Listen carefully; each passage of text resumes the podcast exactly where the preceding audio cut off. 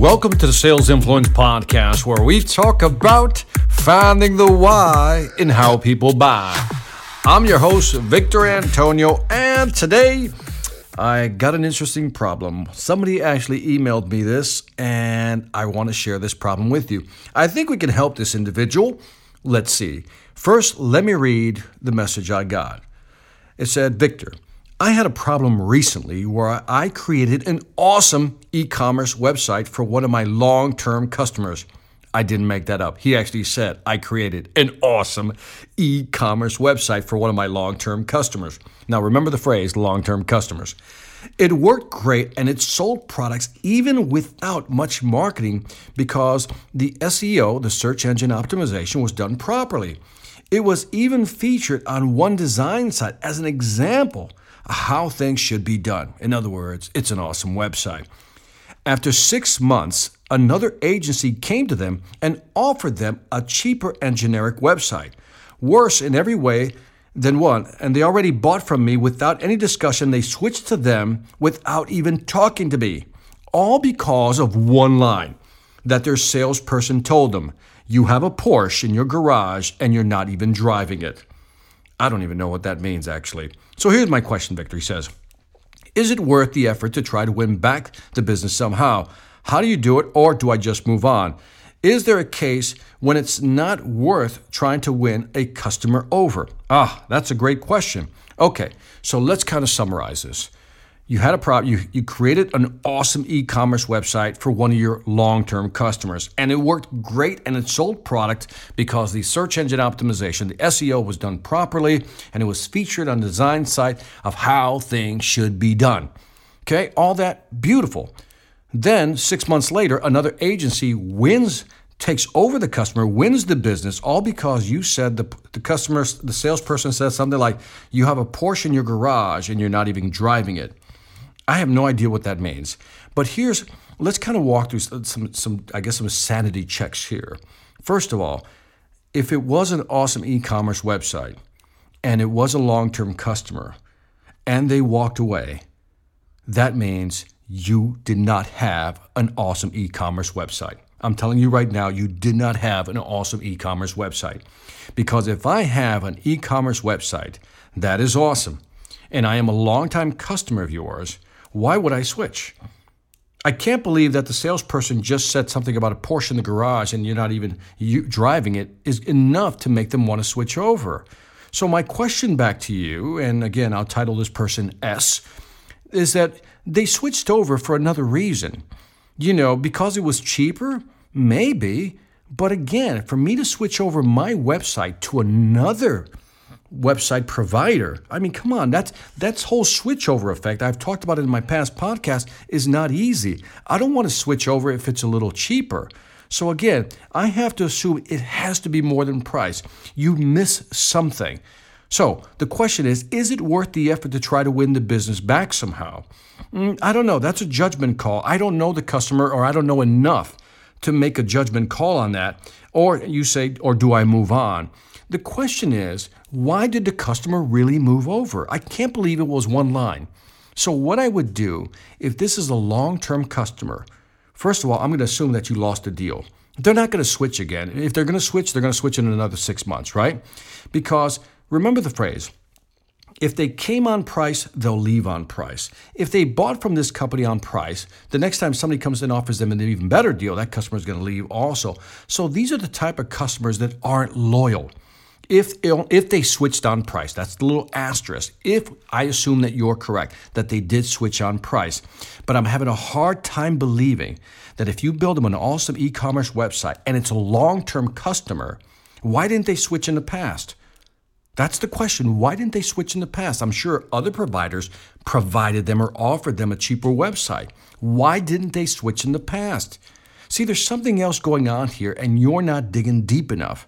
And what you need to do, what I would do if this were my deal, I would call the customer up. And I just and I would admit up front, look, we've lost your business. I accept that. I'm not going to try to win your business back, but I would love to have an honest conversation as to why we lost this deal. Now, what's the purpose of this?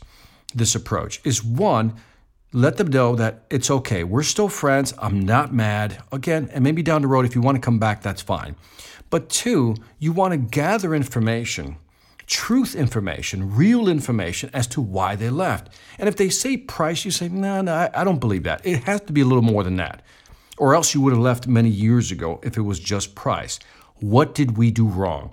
What did we not provide? Where did we fall short? What do they offer that we don't offer? All these questions are important for one big reason is that right now you have an existing client base, other long term customers, and you don't want to lose what you have. So forget this one. This is a lost lamb. You lost that deal. But the upside is we can ask that customer why they left. What didn't we do? What should we have done? What could we have provided? You know, what could we do differently?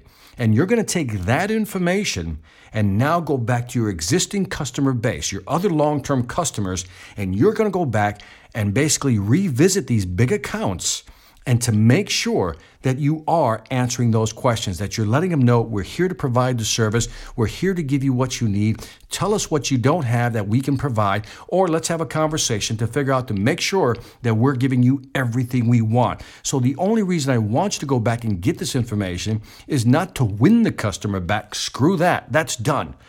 But I want you to gather that information so you can protect your existing customer base. This is the important piece. So, again, you're going to lose business, right? Once in a while, we're going to lose a customer. Typically, 5 to 10% of your customers will leave you every year for somebody else. Whether it's price, better service, better product, who knows? That's part of the attrition game. But to blame them for saying it was just price that they left on, I don't know. It seems like a cop out to me, especially when we're talking about an e commerce website. We're not talking about, you know, one screwdriver versus another screwdriver. We're talking about a website, an e commerce website that is generating revenue. And you know as well as I do, if you know enough about internet, right, that you don't want to take down a site and put one back up again because that does impact your search engine optimization. Maybe it'll impact, you know, how Google or any other search engine will rank you.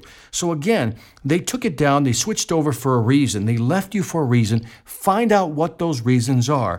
Too often, we as salespeople blame price when we know deep down inside we weren't taking care of business. We weren't visiting the customer. We weren't updating their website with the latest features, functionality, whatever it may be.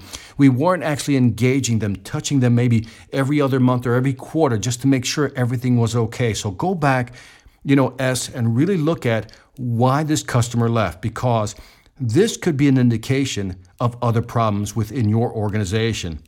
Maybe this company, the upside, the silver lining is that when you go back to this company, they're going to tell you the truth, the hard, cold truth, and you're going to hate it. You're not going to want to hear it.